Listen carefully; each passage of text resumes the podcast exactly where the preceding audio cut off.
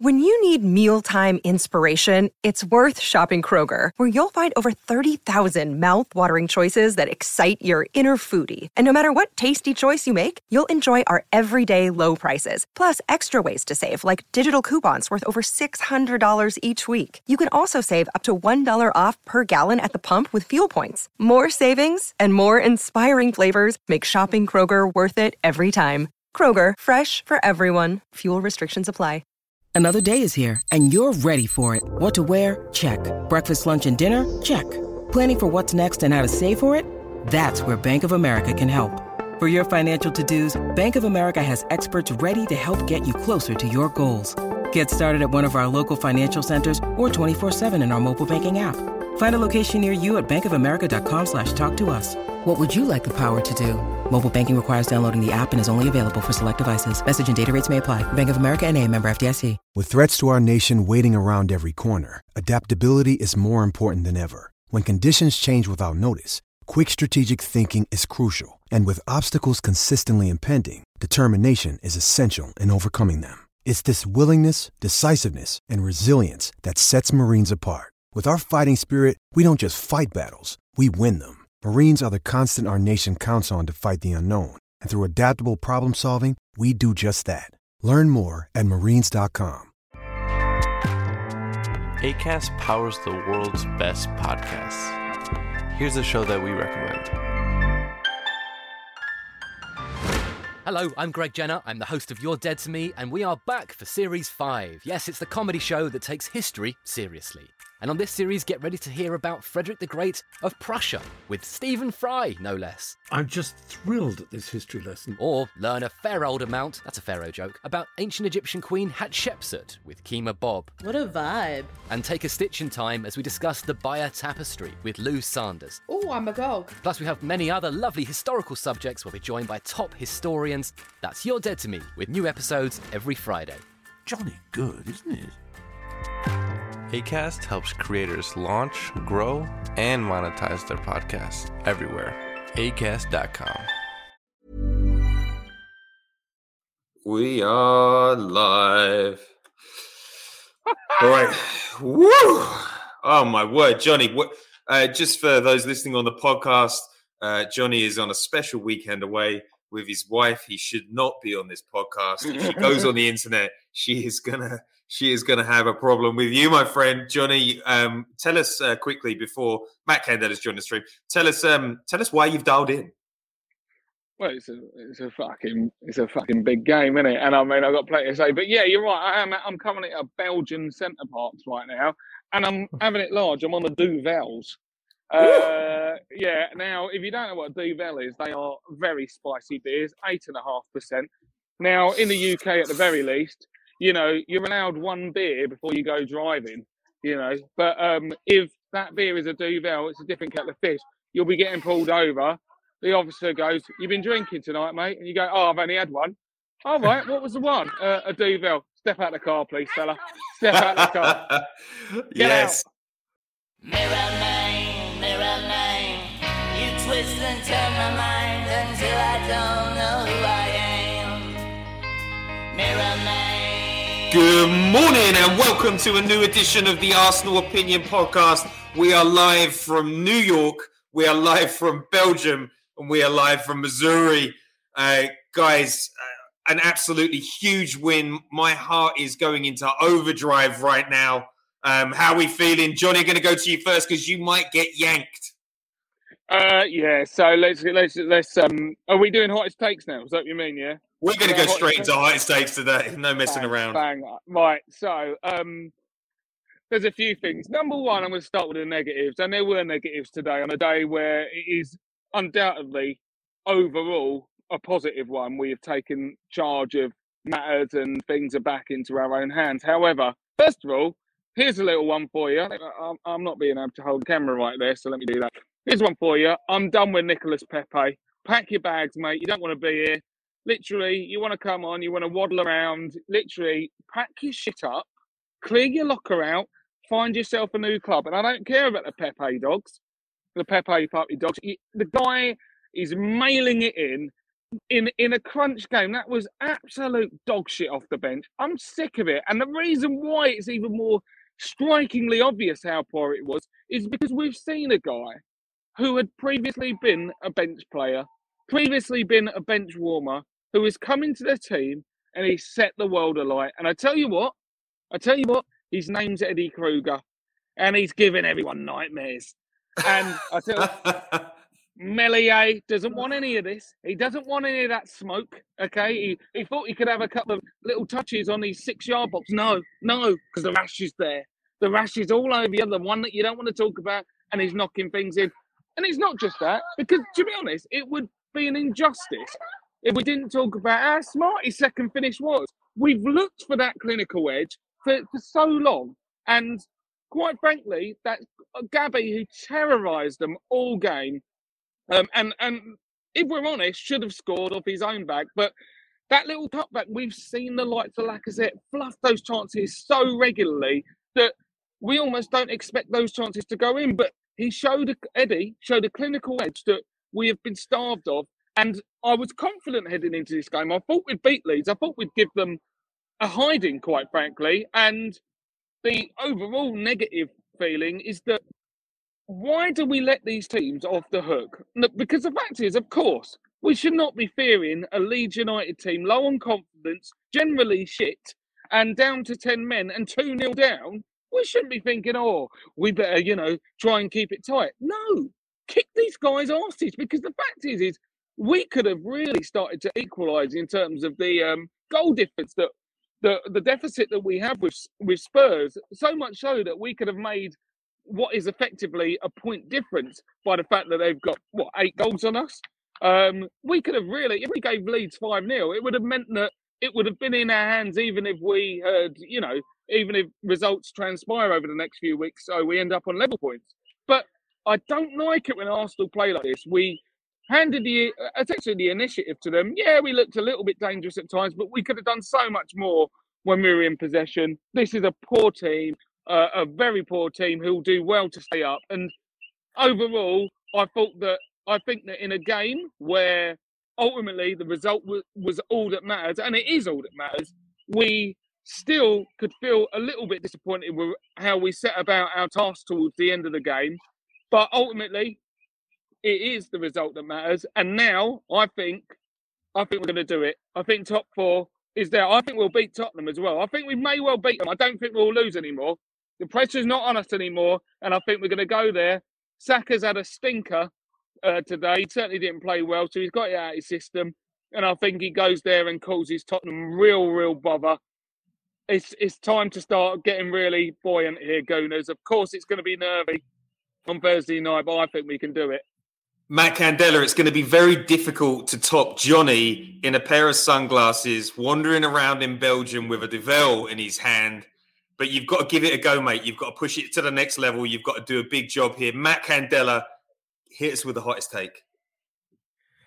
What a game. I mean, uh, first of all, no negativity from me. Uh, there's absolutely no criticism of anything. I think it's squeaky bum time, as Fergie would have said. You know, we are at the business end of the season. The only thing that matters is getting the three points. We saw how nervy Liverpool were. Liverpool yesterday, uh, they did, they did what they did in the game and so it was it was literally all about the three points. Obviously, after the start of the game, when we went two up and they went down to ten men, we thought it was going to be way easier, and we thought there might be an opportunity for goal difference. But we have to just look at this as a whole weekend and go, listen, we needed Spurs to drop points, and we needed to we needed to pick them up. We wanted to go into the North London derby. People were talking about five points clear. We're four points clear. That's that that's as good as because it means that we on Thursday we can we can lose the game and it can still be in our hands. That's what that was always what it was all about, and we're in that pole position. So really delighted that the result yesterday. Obviously, we wanted more. Obviously, we were disappointed that Spurs actually looked pretty decent, which was which was a little bit worrying, but also maybe good for us. And then today we did the business. We got it over the line. We took players off. We didn't get any injuries. We didn't get anyone sent off. I was worried about Gabriel getting sent off and then getting a second yellow and then going into Thursday potentially with no no none of our first choice centre halves. So just it's all all good news. We are literally just trying to tick the games off now. We've got three left. We're one win away, if it's the right win on Thursday night, away from the holy grail of Champions League football. On Thursday night, we can go and do that because of all the hard work today. And let's be honest, another day we could have scored four or five today. It wasn't. It, it, it was. It was there for us, but we got it over the line. It's a young team. It's huge and we'll get into the, the, the you know the intricacies of who played well and all of that sort of stuff. But it's mission accomplished. That's it. That's all that matters at this stage of the season. That's all the players. You saw Arteta at the end. He was absolutely delighted with that result. That's five wins, four wins in a row at a really, really, really crucial juncture of the season. That's what it takes. And I think it's just all of this is a learning process. And I'm you know, I, I, lost about five years of of in those in those last ten minutes, but we did it. We did it. We got it. On to Thursday. That's the bottom line. Matt, it's, it's really difficult for me to to not completely echo what you're saying there because it's 100% correct. I think Midwest Gunner, LeGrove OG in the in the comments with four wins in a row when we needed it. That's the story. That is that is all that mattered today I didn't care about the performance. I didn't care about how we got the goals. All we needed was the win. Did we did we manage the game well in the second half? No. Did nerves kick in? Yes. Did we make some really silly uh, mistakes towards the end that uh, a better team wouldn't have made? I don't know because uh, I watched Liverpool yesterday play at Anfield after a stunning win against Villarreal in the week, and they choked. They choked under the pressure against a very average Spurs side. And there's no, if Liverpool can't do it, it, it, it at Anfield when there's a league title on the line, why should we expect Arsenal not to suffer um, against a, a, a Leeds side, regardless of whether it's 10 man? Le- Leeds are going down. Leeds are going to go down. They've got Chelsea next, and then they've got Brighton. They they had to they had to do something, and you know, just uh, there, there's an element of luck in it. Like that wasn't like a, a nervy game where you get absolutely battered. Leeds scored. Had one shot and they scored. It feels like a bit. It feels like the story of our last two months. Opposition teams come to the Emirates and score virtually nothing, but um, but we saw it out, and uh, those young players will be better for that experience. I am absolutely 100% sure Arteta was not happy with the last 20 minutes because who would be? But it doesn't matter because now we go into Spurs and we have to ask we we're asking very interesting psychological questions of Spurs because they're playing at home. They know that a historic moment that will live in the memory of fans for a, for a long time could possibly happen in their house. Uh, and Spurs Spurs are at their worst when they have to play football. Jurgen Klopp came out yesterday and he says Spurs should be doing more for the game of football. He said they might they might have had a they might have had an effective game plan against us, but they're still fifth in the league. Spurs cannot play like that against Arsenal, and Arteta can go there, sit, sit with a deep block, and just pick them off. So it's we've completely changed the dynamic of the game. Spurs will be nervy against Arsenal. I think Arsenal, even though that last 20 minutes was difficult, I think we'll have a lot of confidence going into that game. But overall, the message is clear. This team is the real deal from a mentality perspective because they've seen out another result. They've they've won uh, four really difficult games under an intense amount of pressure. And all we wanted, Matt, was a cup final going into Thursday. When we were talking about it, you know, the, the objective is to make the Thursday night game a cup final, we were very specific. I, I would have been happy if we if we were two points behind going into Thursday. It's not even a cup final now. We're four points up. It's a group stage game. We just got to get through it unscathed. Uh, if we can get a, if we can get a point, we need to win one more game. If we win, we qualify for the Champions League. It's it's an unbelievable position to be in, and um, you know we'll get into the table a little bit later. Sixty six points, which we're on right now, qualified for the Champions League last year. Sixty seven points, got third last year. United finished second, and they won twenty one games. We've won twenty one games. This is a powerful season I don't want to read people saying this is a bad top four race. This is going to be a high points top four race this season, and we are right in the mixer with the youngest league in the Premier League. It is a majestic day for the Arsenal. Okay, so we're going to move straight into um, uh, my agenda piece. Uh, King Eddie does it again. we said I, I, I said in January if you're going to roll with two strikers, you've got to give Eddie a run of games. Arteta didn't. The only reason that King Eddie is in the side right now is because Lacazette got COVID. Um, young players need to take their chances. Eddie complained that getting nine minutes isn't enough for a young player. I think it is clear to everybody right now. Eddie is the real deal. He's a Premier League goal scorer.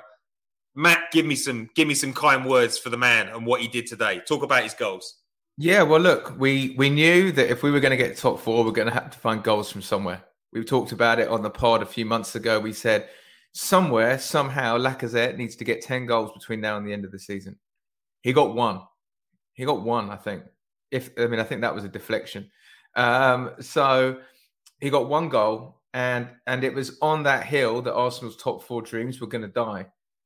Enter the moment, enter the man. Eddie Nketiah comes in. We were down and out, lost three in a row, away to Chelsea. Uh, it was it was the last throw of the dice, and Eddie Nketiah uh, was outstanding in that game. The next game against United, he was outstanding again. He scored. Uh, he he ran the line amazingly against West Ham, and then you know against his former team, who where he didn't get enough of a chance to show his, his talents on loan. He came out. He hurt them. Two goals. Two goals that Lacazette is not scoring in a million years. The first one, energy, pressing from the front. People talk about it being calamitous from the goalkeeper, but it's not calamitous if no one's following you up and chasing you down like that in the first couple of minutes. Lacazette wouldn't be there. He wouldn't. He just wouldn't. He doesn't have the fitness. It's too slow. Eddie was there. He's like a rash. Eddie Kruger, as Johnny says, I love that. Eddie Kruger. He's, he's, an absolute nightmare to play against. You saw how he got under Declan Rice's skin. He was getting under other people's skin today. He doesn't stop. Um, he seems like a great lad as well. But that that that first finish was that first finish was was peak Eddie. You'd say that was an Eddie Nketiah special. You know, uh, and and then the second one, second one, not an easy finish. Coming across, no. uh, body at a weird angle. Sometimes somehow had to sort of contort his body to make good contact. Still has to beat the goalkeeper. Still, he made it look easy. Two goals, four four goals in this run. He came into the team in April. He's got four goals. What's the bet he doesn't score another on Thursday? What's the bet that he doesn't score the goals that get us over? And I was we were messaging on our group. Eddie could end up this season with seven to ten goals, having come into the first team in April. Outstanding. He's, he's already got ten goals and assists for the whole season. Outstanding. and, and and you know he's a he's a Hale Ender. You know we we've talked about Hale End Productions. We talked about Smith Rowe. We've talked about Saka. But wouldn't it be great if we have um, the third musketeer to join those other two? He's he's we've got we've, we've got to sign him up. We've got to sign him up because um, he's got end product, and end product is the hardest thing to find. Look at Martinelli. I love Gabriel Martinelli. I think he's going to be a world class player. Yeah, I think he's one of our most important players. Doesn't have end product yet. He just doesn't. No. Can, can influence matches, can get free assists, can change the course and direction of games, but he's not getting 20, 20 goals and assists, 15 goals and assists, 10 goals and assists. You know, it's it's Eddie that's doing it. So it's we've got we've got to value that commodity that we've that we've got. We know he's a gooner. We know he wants to stay. Sign him up. Sign him up. And I know that's oh Arsenal fans always overreact. You're all saying he should be gone. We still need someone better. He needs to be part of the team. He's part of the unit. His confidence is high. He is developing at such a pace every game he looks an inch taller. Every game he looks an inch uh, a second faster. You know, you can see what confidence is doing to him. Why the hell would you not sign him up? He is the fox in the box. He he is. I, I think that that's um, I think that that's absolutely spot on, and it's difficult to to go bigger than you did on Eddie right there. But my um, I got I got a few takes on uh, on Eddie. Firstly, I think that he's just replicating some of the form that he had at the start of the season. Um, he was our best player in preseason. I wrote about it quite extensively. He looked. Um, if you're if you're listening to the podcast, Matt's just walked out of the room, so I'm talking to myself. Um, Eddie Nketiah uh, looked strong. He looked focused. He looked fit. Everything I hear about Eddie behind the scenes is that he's a brilliant professional, never complains, turns up on time. Uh, you know, just a just a good guy to have around the training camp. And now he's adding goals and he's on a run. And I think the interesting thing about Eddie that everyone keeps saying that he's going to leave. I don't know where he's going to go, where he's going to get the money that he needs, where he's going to get the lack of competition that I don't think he wants right now. I think Eddie Nketiah um, is going to sign a new deal at Arsenal. Do you hear that, Matt? What was that? So I think that there's a there's a bit of concern amongst Arsenal fans that Eddie Nketiah isn't going to sign a new deal with Arsenal. Like if he goes to Brighton, there's going to be competition, and then he's not going to be playing in Europe. If he goes to Palace, he's competing against Edouard. Uh, if he goes to West Ham, he's competing against Antonio. Arsenal, um, I think Eddie wanted a 90 grand a week. I don't think he's getting that in Germany. He's definitely not getting that in Germany. At Arsenal, he's going to be guaranteed games next season. Arteta can't afford not to rotate him into the squad because we'll have Champions League. So we'll definitely get game time next year. He loves Arsenal. The fans are now seeing what a top player he is, and he's delivering. He won't want to move out of London. And I, think he'd get more than 90 grand a week. Give him 100 grand a week. That is a young English goal scorer, 22 years old. There's hardly any 22 year old strikers uh, in the Premier League. And his stats prove it out. He's not a Joe Willock either. He's been doing this at every single level coming through the ranks. So I think that there's a good chance that Eddie Nketiah is going to sign a new deal. I think Arteta is probably the biggest mistake that he made this season was not giving him more minutes. Yeah, Eddie's only in the side because of an accident, but I think you'd be hard pressed to find a better number two striker um, to come into the side next season. And we love the Highlanders at Arsenal. And again, this just shows you um, the talent ID amongst Arsenal fans has been atrocious this season. And Eddie Nketiah, even when he when he was coming into the side, people were in my feed and they were saying he's League One. He's League One, not even Championship. League One, Eddie. And he's come in, he's proved everybody wrong. That shows incredible mental strength. And this is a guy who's got two months left to go on his deal. He could have just said, fuck you. Fuck you all. I'm gonna I'm gonna play like the Man United players, but he didn't. He's focused. He deserves a new deal. He's delivering. And wouldn't it be delicious if he did something against Spurs next week. Well, I think anyone who listened to that podcast, I don't know whose podcast it was, I can't remember, but where he was talking. Game. The beautiful game. All yeah. this guy wants to do is play football. That's all he wants to do. You know, we talked about him. He, was, it was Augsburg or someone in the Bundesliga, and they were offering him the number nine shirt, and his eyes lit up. So sign him up. And remember that the thing about contracts is if it doesn't work out in a year, we can sell him. But at the moment, we're getting five million or seven million in a tribunal, I think, max. And what's the point of letting go one of our own on a five on a, on, on on that deal? Now, obviously, wages is a key piece because if we give them too much, no t- no other club is going to want to pick pick that up. But I think you know, young English player loves Arsenal, scores goals. I think he's won the trust. He's won the trust of the fans. He's won the trust of of Arteta. And make no mistake, if we get Champions League, the main reason that we get Champions League is Eddie Nketiah. That will be the, that will be the story. We were on our knees. Eddie came in, scored two goals against the runner play against Chelsea, and turned our season around and kept scoring till the very end. That will be it. It will be him who did it. Yeah, and I want to like you know just going to bring up some, one of the comments. We've got Jopper Road. He's always on these uh, shows. Uh, nice to have you on Jopper Road. He said uh, overreaction. We need an out and out top class striker. Short termism for me. Right. Yes, we are going to sign an additional striker. We're not saying Eddie is the main man next season. Short termism is looking at a 22 year old in the setting of the Premier League and saying we should get rid of them. When they've been an England under 21 record goal scorer, they've scored two important goals against Leeds under pressure, two goals against Chelsea, 10 goals and assists for the season. Short termism is Arsenal fans not understanding the context of a striker in the Premier League there there are only I think there are two strikers that play regularly in the Premier League. Broja, who Arsenal fans were all keen on, he scored six goals in the Premier League this season. Fantastic, but six goals. Cucho plays for Watford. He scored five goals.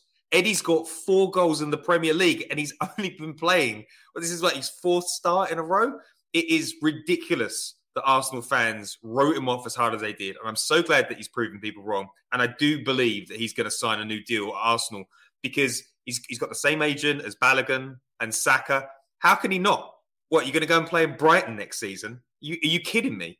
Who, like, because the, the point of going to Brighton is that you build your profile up to get back to a club like Arsenal. Stay at Arsenal, sign the Well, deal, I think- and play and in I the think Champions that- League.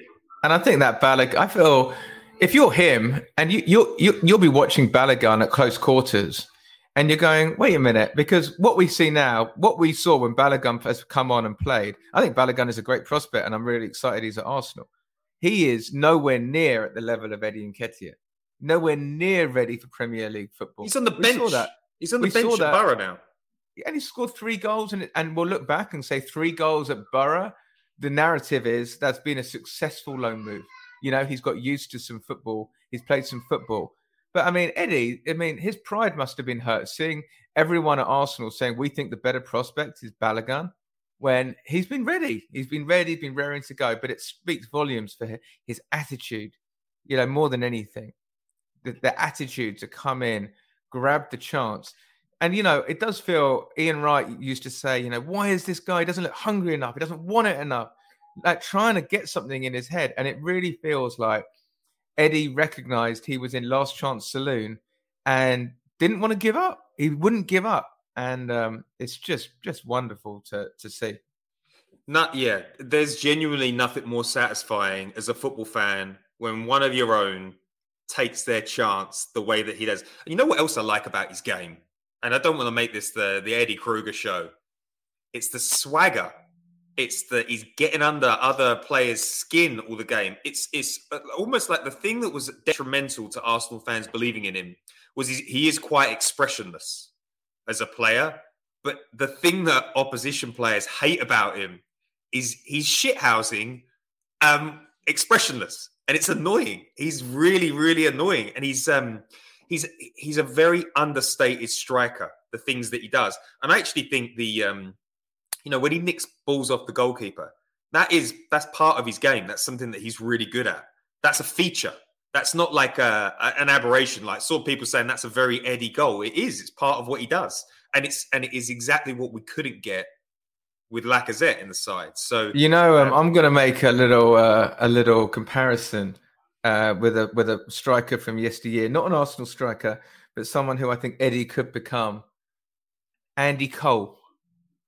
Andy Cole. Andy Cole, that's really nice. Yeah. Yeah, hangs around in the ex Arsenal. Obviously, should should never have let him go.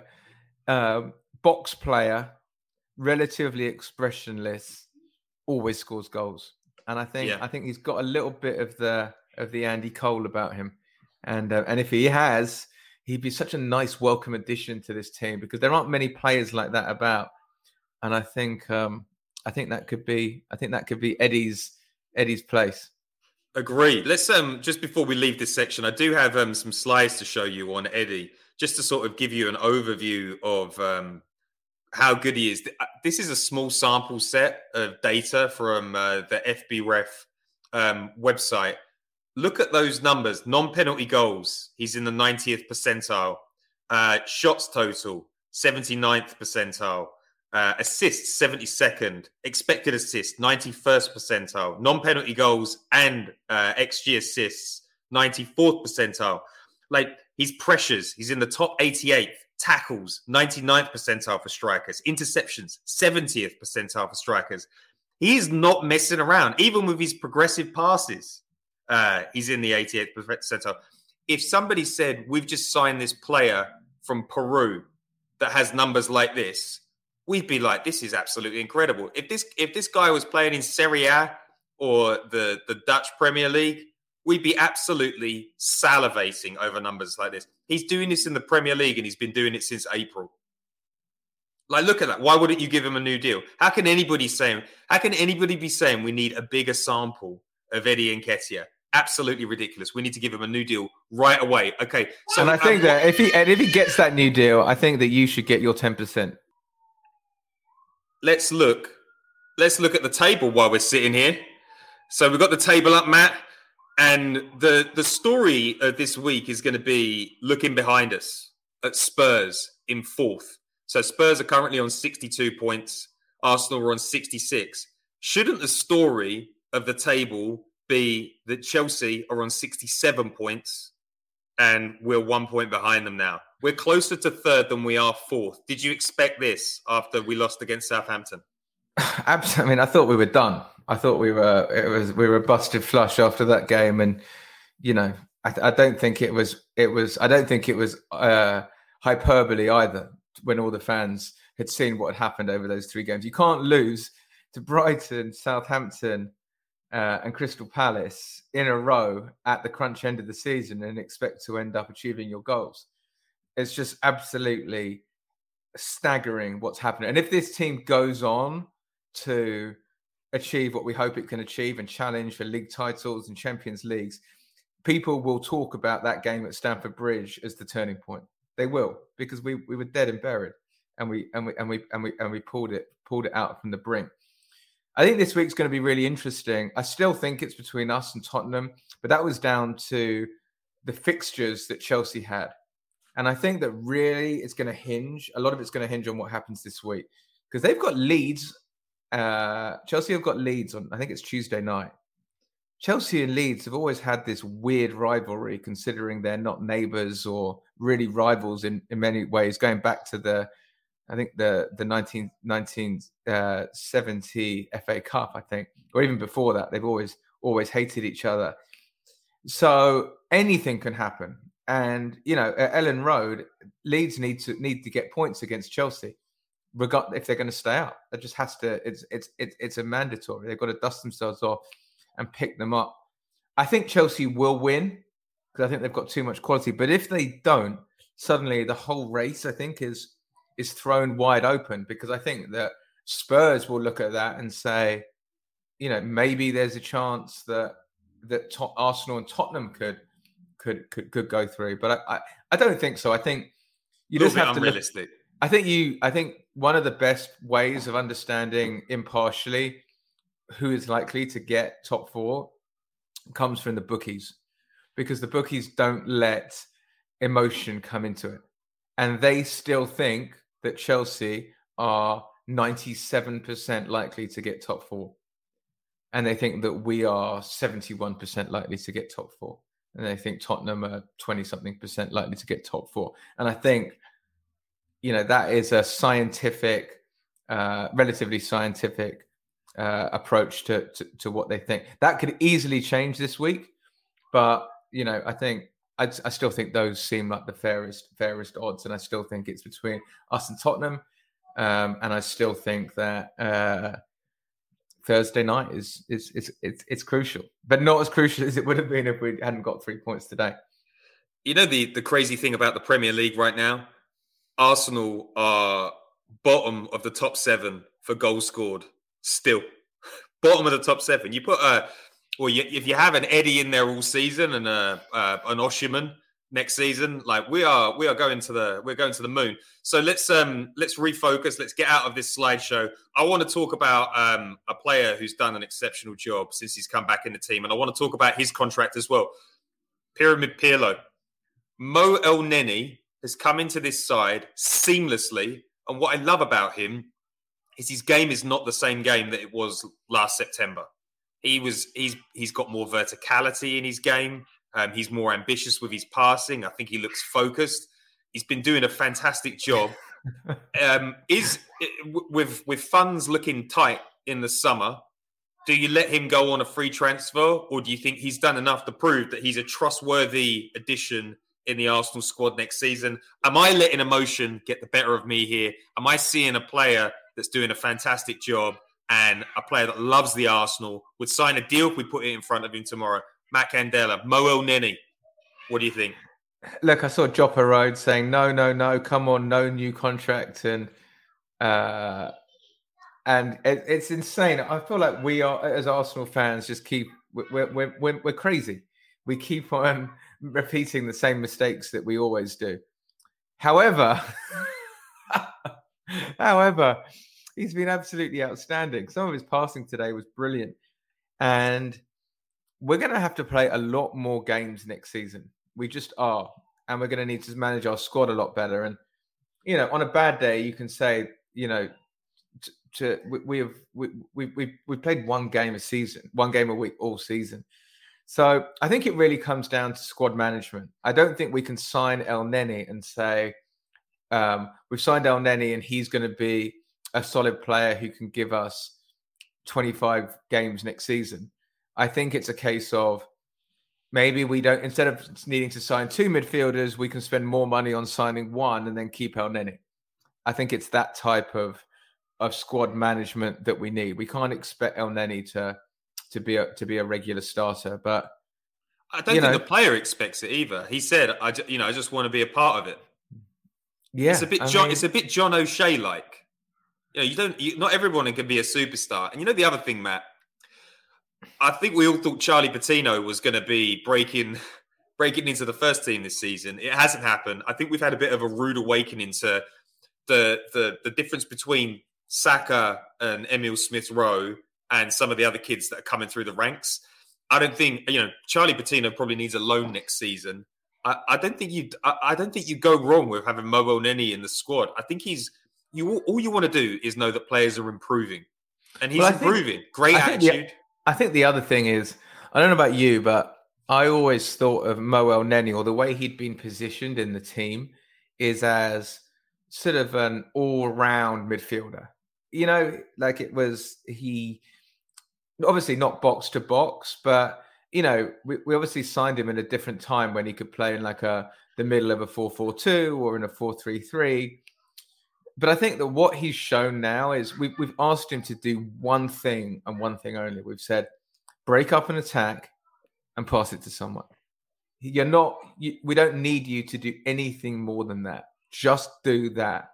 And I think that's really helped him because I think our expectations, rather than go, Mo Elneny never passes forward, which was the ultimate, you know, rebuke of him. It was like, oh, he can't, he, sideways Mo only passes sideways, can't pass the ball more than two feet. Right now, we're like, yeah, and that's great. Just keep tackling and passing it two feet it backwards. moving. That's exactly what we want. Just recycle the ball, pass it to someone else. So I think that we've, I think that we're asking him to do something a lot more specific.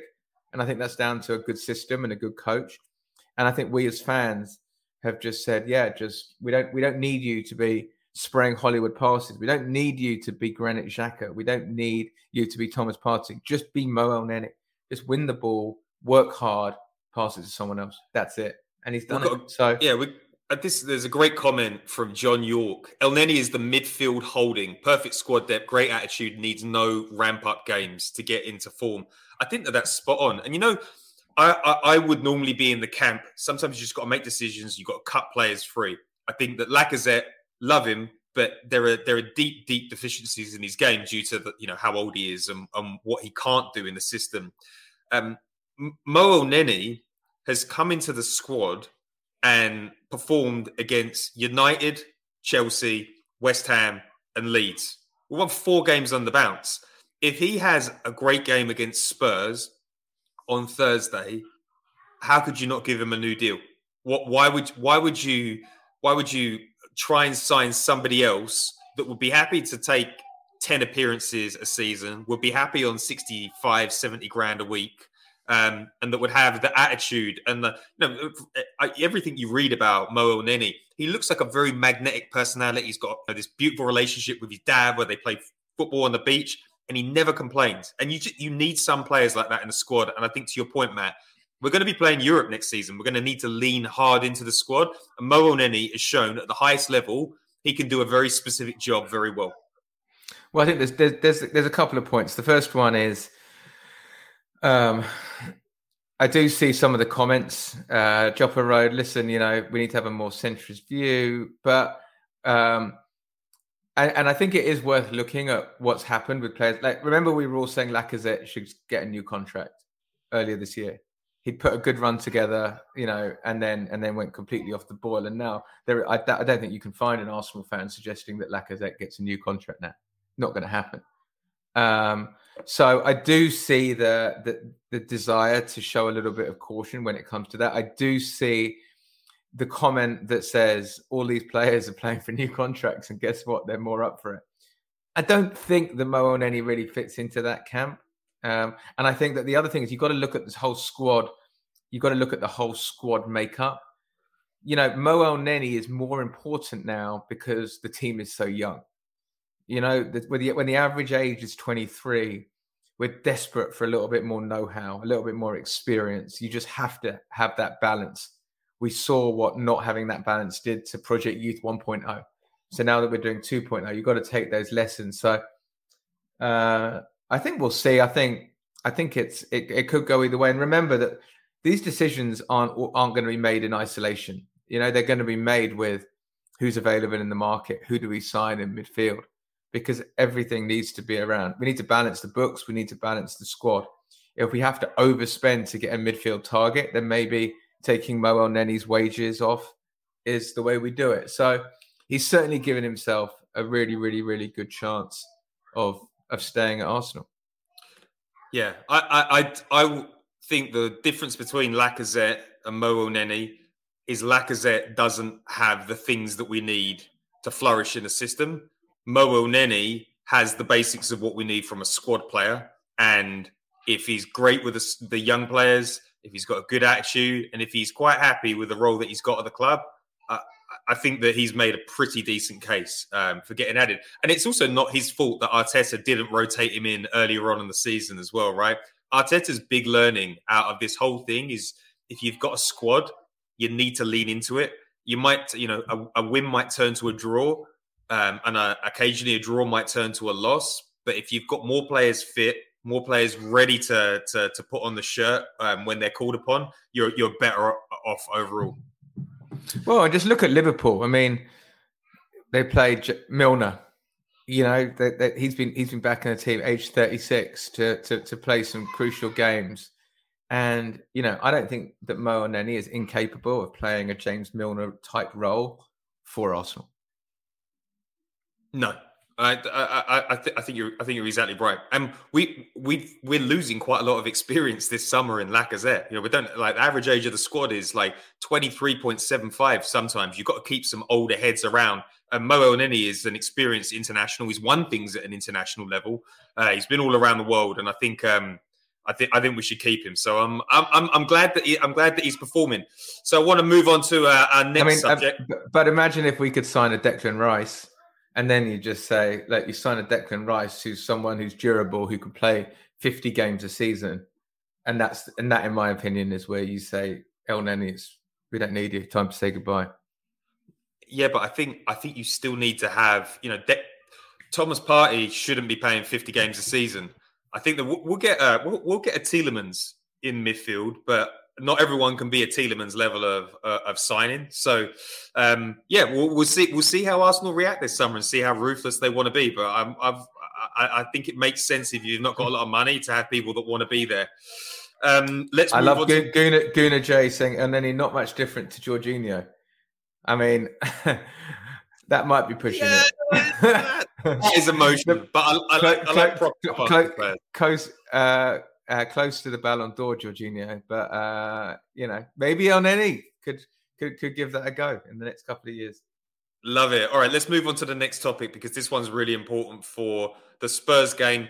Um, Arteta, I think a few Arsenal fans were like, "Oh, he's got a bit galaxy brain with the fullbacks today," but I think putting um, Tomiyasu at left back was strategic because you cannot have Nuno anywhere near a field where Son and Kane are this Thursday. Um, I thought Cedric had a pretty poor game at right back, but overall, what did you think about the fullback structure today? Spot on, spot on. Yeah. I think he, I think he had to do it, and I think you can see how the way he played Tavares, and he's Tavares doesn't feel like he's been dropped. You know, he played those three crucial games that we won um, against West Ham. He didn't he didn't play very well, but in, in any of them, uh, if, if, in all honesty, but he got through them, and I think getting through them is it was just was just important, and we won the games. But like you said, we can't have Nuno Tavares playing away at Spurs. You just can't have it. He could just it could be the worst night of his life. So uh, I think that um, he's obviously. I think the main thing was to say, can can Tomiyasu play left back? Yes, he can. He's two footed. He can do it. He was. He's so solid there. Such a solid player. And then I think it'll be about whether it's Suarez or Ben White at right back. uh, on Thursday night. If Ben White's fit, I think he could play right back. Um, he might go three at the back on Thursday night and match. I think he match has the- to. We can talk about the- Spurs tactics in a second, but and match the system. But I don't think I think it was just can Tommy give Tomiyasu a game before Tottenham at left back. That was that was what it was. And then the right back and the way we structure and all the positioning, we, we will we will see how how that that all comes to light. But yeah, he. I mean, we had no choice, did we? Yeah, and I thought I thought Tomiyasu looked. Uh, he he's just such a professional. You know, when you sometimes he's like a professional's professional. Just does his job. He's no drama. Technically, really really sound. Um, I love having height in our fullbacks as well. But I, I thought Well, it was think, another um, good game. and I think Jo- he didn't Johnny's- cramp up either. I think Johnny said it where he said, you know, the thing about uh, Nuno is, you know, he'll be somewhere between a naught and a ten. He Yeah. could like you like he just got no idea. And with Tomiyasu, you can just go eight. He, he's eight out of ten every game. You know, you you, you just he's just Mr. Consistent, and uh, and so yeah, just good to see him play that role on on the left hand side. So good, good, good, uh, good management from uh, from Arteta. I mean, it does make you laugh, though, wouldn't it? Because if if we were on a bad run and the team sheet came out and it said Manuel Nenny's starting in midfield and he's moved Tomiyasu to left back, we'd all go, "Oh my god, Arteta's done it again. He's lost the plot." Whereas now, off the back of four great wins, we're like, "Yep, makes sense." Smart just shows how football can change. So let's uh, let, let's move into the, the. Let's just quickly talk about the second half before we get into Spurs. The second half wasn't great, and I do have a, a, a bit of a conspiracy theory about why it might not have been as good as we had hoped. Do you think the um, Arteta thought about the second half from an energy conservation perspective? We cantered around in the second half. Like I, I know that there was a bit of Martinelli cramp, but compared to how you normally have to play against Leeds, Arsenal were firmly, firmly, firmly in second gear right up to the 90th minute. Do you think there was a little eye on the Thursday game? Um, or do you just think it was pure nerves? Like, what, what's your take on the on, on the ropey second half? I think there's a few things. I think once we, we, we came out the blocks so fast, two goals up, they were all over the place. That was an absolutely shocking first 25 minutes from them. They had a man sent off, one of their one of their leaders sent off.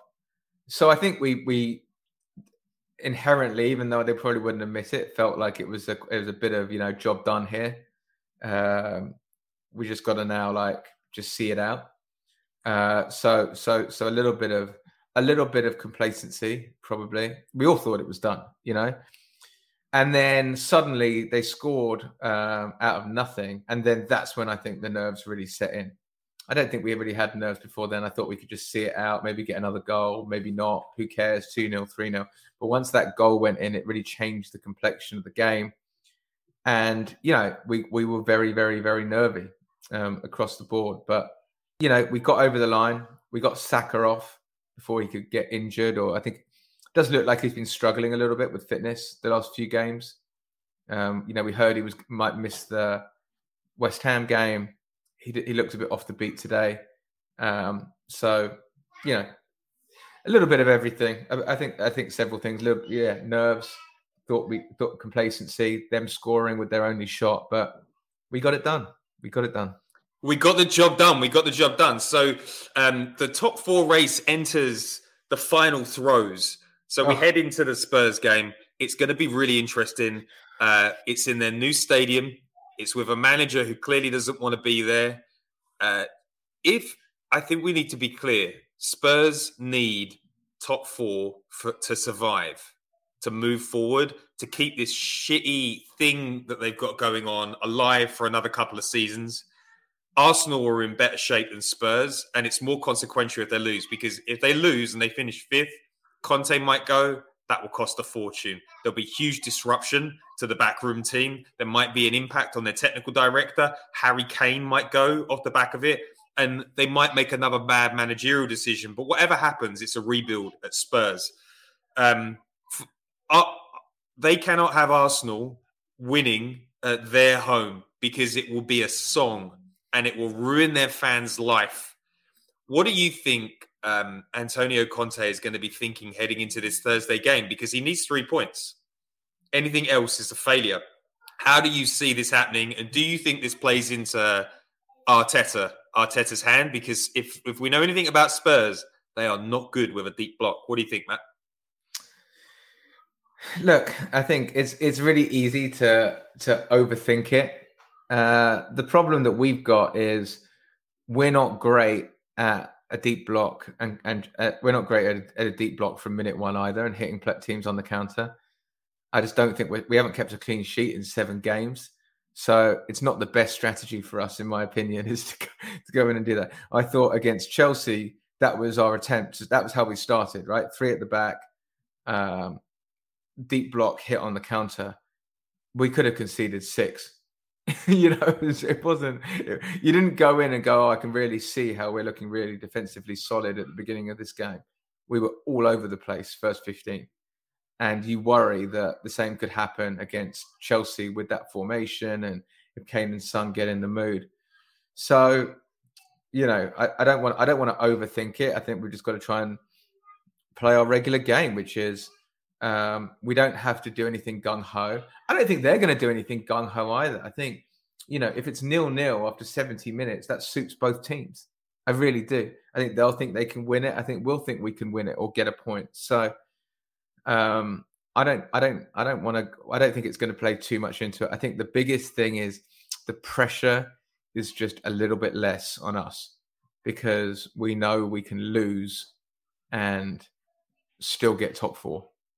That is that is the crucial piece. We can just, but you know, that they, they, they've got more experienced players who are going to manage the pressure a little bit better. I think. I mean, Kane has played in European Champions, also Saka. Uh, but you know him. You're about to say Kane's, Kane's won trophies. No, he hasn't. he hasn't. So I don't know. I, I'm I'm too nervous to even think about it. It's it's it's it's just gonna it, it it's gonna go on the throw of a dice. The the key thing is whatever if we don't win, it's just about like keeping our heads in the last two games because that Newcastle. I wish it was Everton at home and then Newcastle away rather than the other way around. But I, I mean, I don't think. I think the most likely scenario is that you know we need to beat Everton on the last day to to win to win it. I can't. I think it's going to be very very hard to go and win there on Thursday. Yeah, it's there are some simple on paper strategies. Don't play a high line if you don't need to. Don't let Harry Kane drop deep into midfield and kind of replicate what Brighton did against them. And you know, we play a similar system to to, to Brighton, so I think that we've got to. I think that we've got to manage this game. I think we've got to be sharp.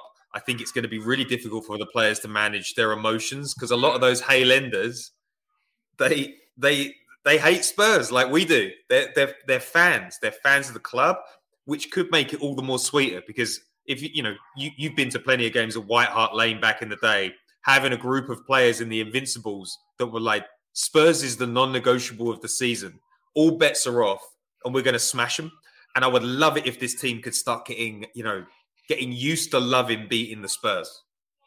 What do you? Think? Oh, I mean, absolutely, and I'm sure you know Saka and Smith Rowe pre Spurs earlier on in the season were talking about how it was their dream to both score against Spurs, and they both did the matching knee slides, and they had their celebrations all planned out. And you know, the the great thing about it is we've got two more players to add to the mix who weren't really part of the team back then. We've got Matt Martinelli, who who was out sort of out of favour getting back from that injury. He wasn't part of part of that at the beginning of the season quite so much. And we've got Eddie, Eddie, another Hale Ender, and I think um, I think they'll be up for it. I think they'll be looking forward to. it. I think Smith Rowe is going to start on. Uh, I think Smith Rowe is is is the perfect player to play at Spurs away. The way he knits together, I think he likes games against big teams. I think he'll get the nod ahead of Martinelli. Uh, and, I thought Martinelli was so good today, though. I know he didn't finish, and that's the difference between Smith Rowe and Martinelli. But he ran their fullbacks ragged, and when you've got, um, you know, the wingback system of Conte having that threat in the back of your mind of Martinelli racing in it's behind true. you is quite terrifying. So I, I, I, wonder whether Martinelli did enough today. I thought he was really, really good. He could. I mean, I remember Smith Rowe not last season, the season before when we when we won uh, at White Hart Lane, just managed to find a lot of space in that sort of left channel Uh, and I think you know he'll he, he's the kind of player who can find those gaps between the, the wing back and the and the and and the and the right sided centre half, and maybe exploit that space a little bit. I think he's smart smart on the ball, great in possession. So regardless of what the team is, I think it's just going to be it's going to be a really interesting matchup. I'm really intrigued to see, and part of it will be down to Ben White's fitness, but to see how we how we set ourselves up. Are we are we, are we five at the back? Are we are we four at the back? Uh, remember at Chelsea we were five at the back, and then we changed after ten minutes to four at the back. So um, just it's just it's just huge. But I cannot believe the players are not going to be going for a win there because they will know that there is this is them.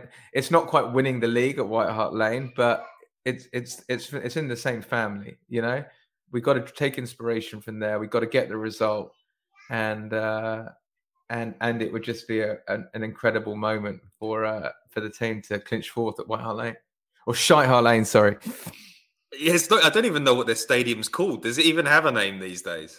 Uh, the, the toilet bowl, I think. The, the toilet, toilet bowl. bowl. Yeah, I, I I think it's going to be an abs- I think it's going to be a, a, an absolutely massive game. I think the players are. I think that's all they've been thinking about this week. People are asking about whether Ben White will be fit. Ben White only tweaked his hamstring, so they've preserved him. I think Ben White in that central defense is going to be key because I think he's the, you know I think he's the only person capable of man marking um, Harry Kane. Like he's quick in the tackle.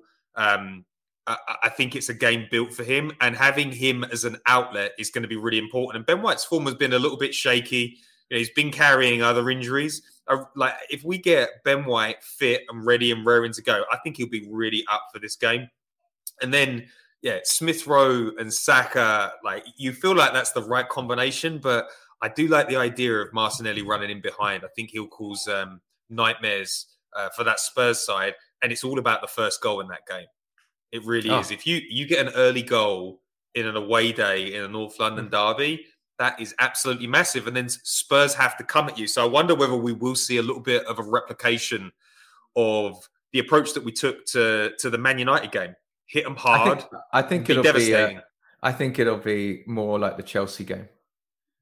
I think that's that for me is is is, is going to be more like it, which is uh, more players at the back and then seek to hit them on the counter.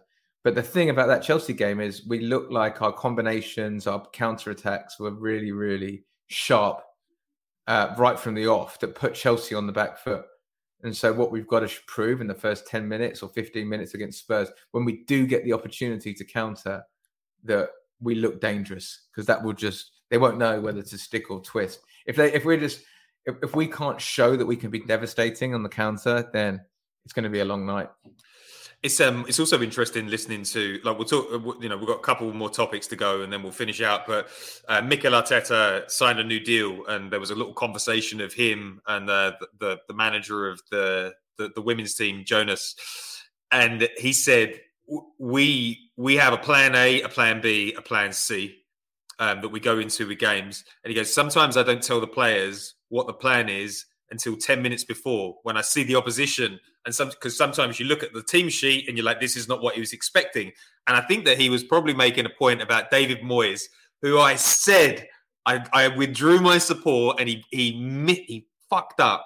The worst fuck up in the Premier League this season was David Moyes going all out against Arsenal because he lost against an 11th place Frankfurt.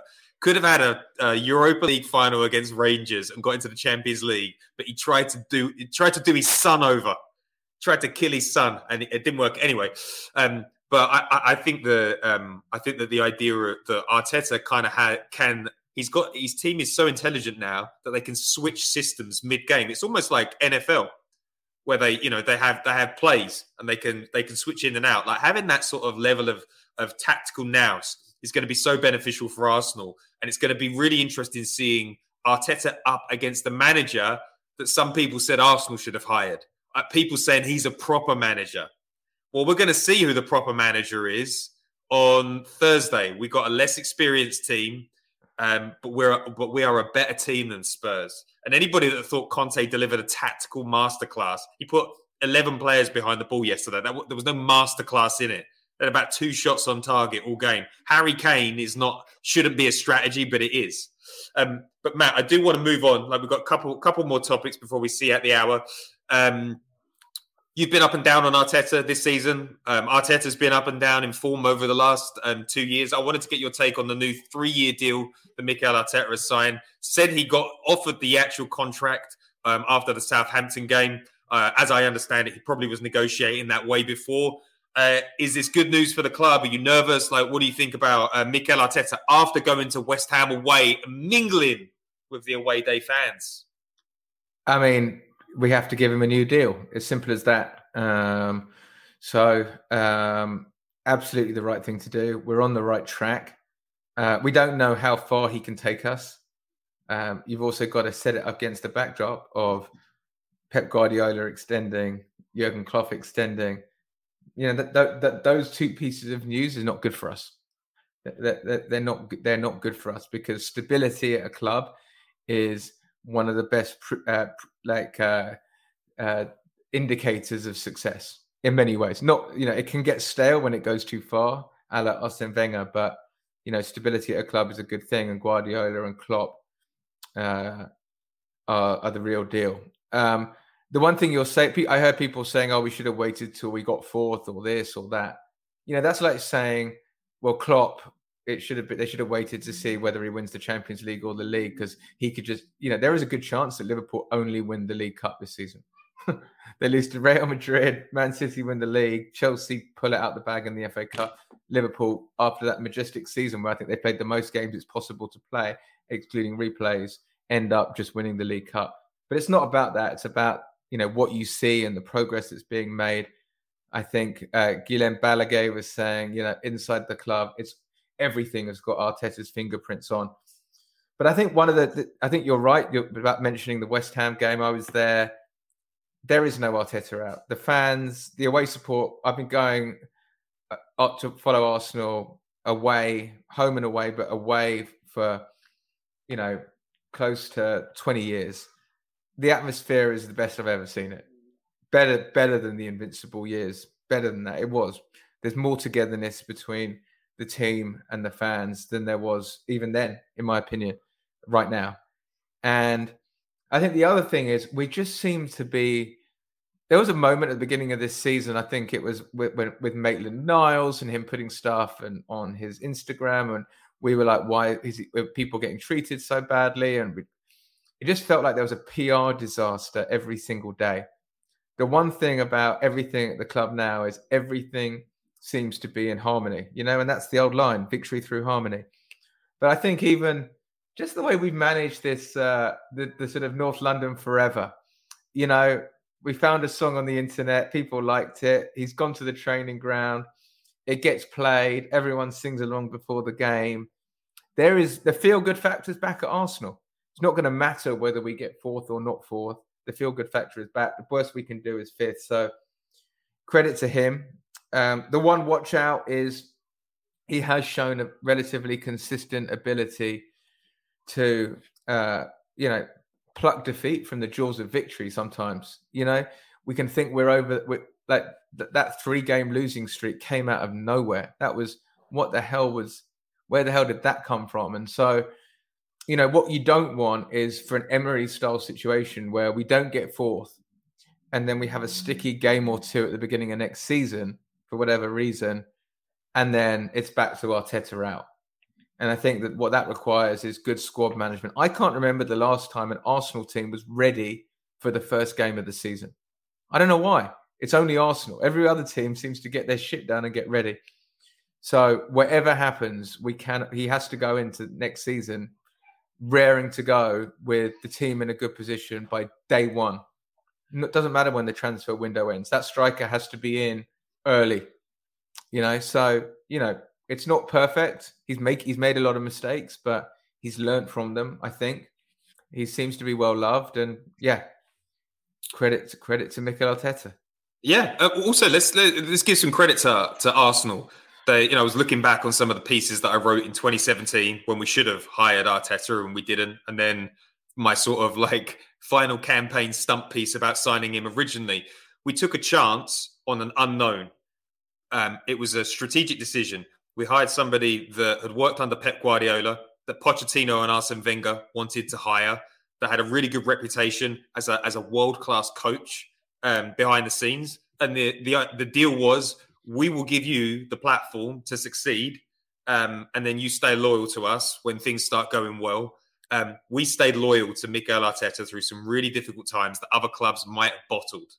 So I think that Arteta has got to remember the, the the fans stayed with him and the club stayed with him. Um, but what we've got is somebody that isn't like uh, top four would be great. We've got somebody that's like, no, no, no, no, no. Top four is like step one. We're going for the league, and they want to win the league. Um, they want to compete for the league within two seasons. We haven't had ambition like that since 2004, 2005. So we've got standards, we've got culture, we've got a young, likable squad, and I think the I think the biggest thing that Arteta has done is he's got the fans in the stadium rocking. Did you hear Anfield yesterday? Embarrassing. The Kop was embarrassing yesterday. They were worse than the players. Arsenal's home fans have been exceptional all season. Our away fans are back to their absolute best. And Arteta has played a massive role in bringing everybody um, on side. I'm totally with you. The there's just a whole bunch of people that try and pretend that they're business minded, saying Arsenal should have waited wait until he's decent and you've shown that you don't actually have any loyalty. You've shown that the relationship is transactional. That's a stupid way to behave. Uh, we've invested 200 million in him. We've got to see it through. And I am absolutely over the moon. He is, uh, he, Arteta is the source that I said he was going to be. And one more thing before we uh, leave this section. Uh, people say he's made mistakes. And Arsenal fans always bring up mistakes like no other manager makes mistakes. Antonio Conte, one of the best managers in the world, he is behind Arsenal, four points behind Arsenal with three with three games to play. Thomas Tuchel, the rock star manager, even I wanted Arsenal to sign, and but, but way before um, he went to Chelsea. The rock star manager Tuchel is one point behind us with a Champions League winning squad. Who's talking about his mistakes? Arteta has seen of Carlo Ancelotti. He's seen of Jose Mourinho. He's seen of Ole Gunnar Solskjaer. Like, I don't think there's a better manager for Arsenal and this project and where we are right now in the world that is attainable. I think we've got the best coach. Um, I think he's going to push us on next season, and I'm really excited about what he can do on Thursday night.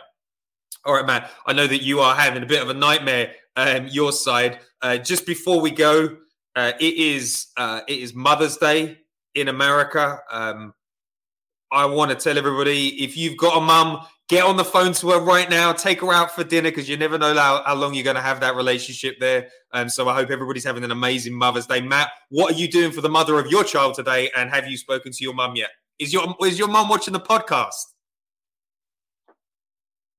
Unmute yourself. I hope she's watching the podcast. I'll be very disappointed if she's not.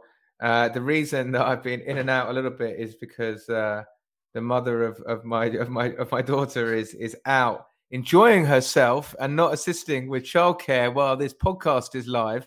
So um, hopefully she's enjoying a great Mother's Day. She deserves it. Um, but I and and hopefully Frozen is going to hold until the podcast is over. Uh, we will see. Fantastic. Well, um, uh, ma'am, ma'am like Candela. Ma'am, mum, ma'am like Candela. Uh, hope you're listening and hope you're enjoying the podcast. To everybody that's got a mother out there, have a fantastic day. And Matt, we're going to be back on the whistle Thursday night. We might even do a Spurs preview this week because it's that big. I think we're gonna. I think we're gonna have to do a preview. We need to. We need to get we rid of some of that nervous energy, don't we? Shake it all out the system. Uh, it's a yeah. massive week. Arsenal is about massive games. We could go to Spurs' new ground and we could do something absolutely historic with the youngest team in the Premier League, with the youngest it, manager in the Premier League, something no one expected. It could be St. Totteringham Day on Thursday. Oh! Put it in the oh! diaries. Put it in the diaries. Okay, if you are watching this podcast, and I know we're breaking records today, so many people are on watching, leaving comments it is such a joy to have so many people tuning in because we know you could be anywhere else. Thank you for watching. If you are listening to this podcast, please give us a five star review on Spotify or on iTunes. Leave a nice comment, it means the world to us. Uh, and on that note, we'll say ciao for now. Go and crack yourself open a beer or a non alcoholic beverage. Enjoy your Sunday, and we will be back on Thursday for the big one, and we'll be back for a preview. Ciao for now. Thank you for listening. Ciao for now.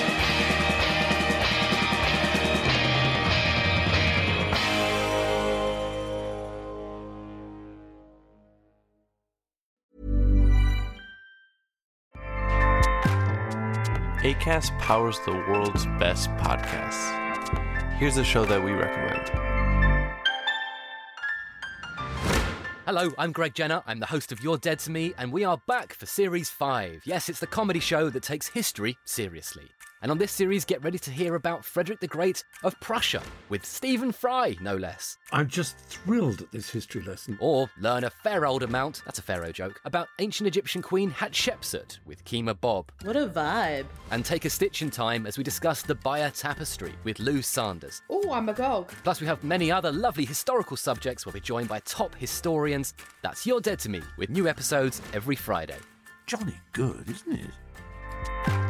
ACAST helps creators launch, grow, and monetize their podcasts everywhere. ACAST.com. Sports Social Podcast Network. With Lucky Land slots, you can get lucky just about anywhere. Dearly beloved, we are gathered here today to. Has anyone seen the bride and groom? Sorry, sorry, we're here. We were getting lucky in the limo and we lost track of time. No, Lucky Land Casino, with cash prizes that add up quicker than a guest registry. In that case, I pronounce you lucky. Play for free at LuckyLandSlots.com. Daily bonuses are waiting. No purchase necessary. Void where prohibited by law. 18 plus. Terms and conditions apply. See website for details.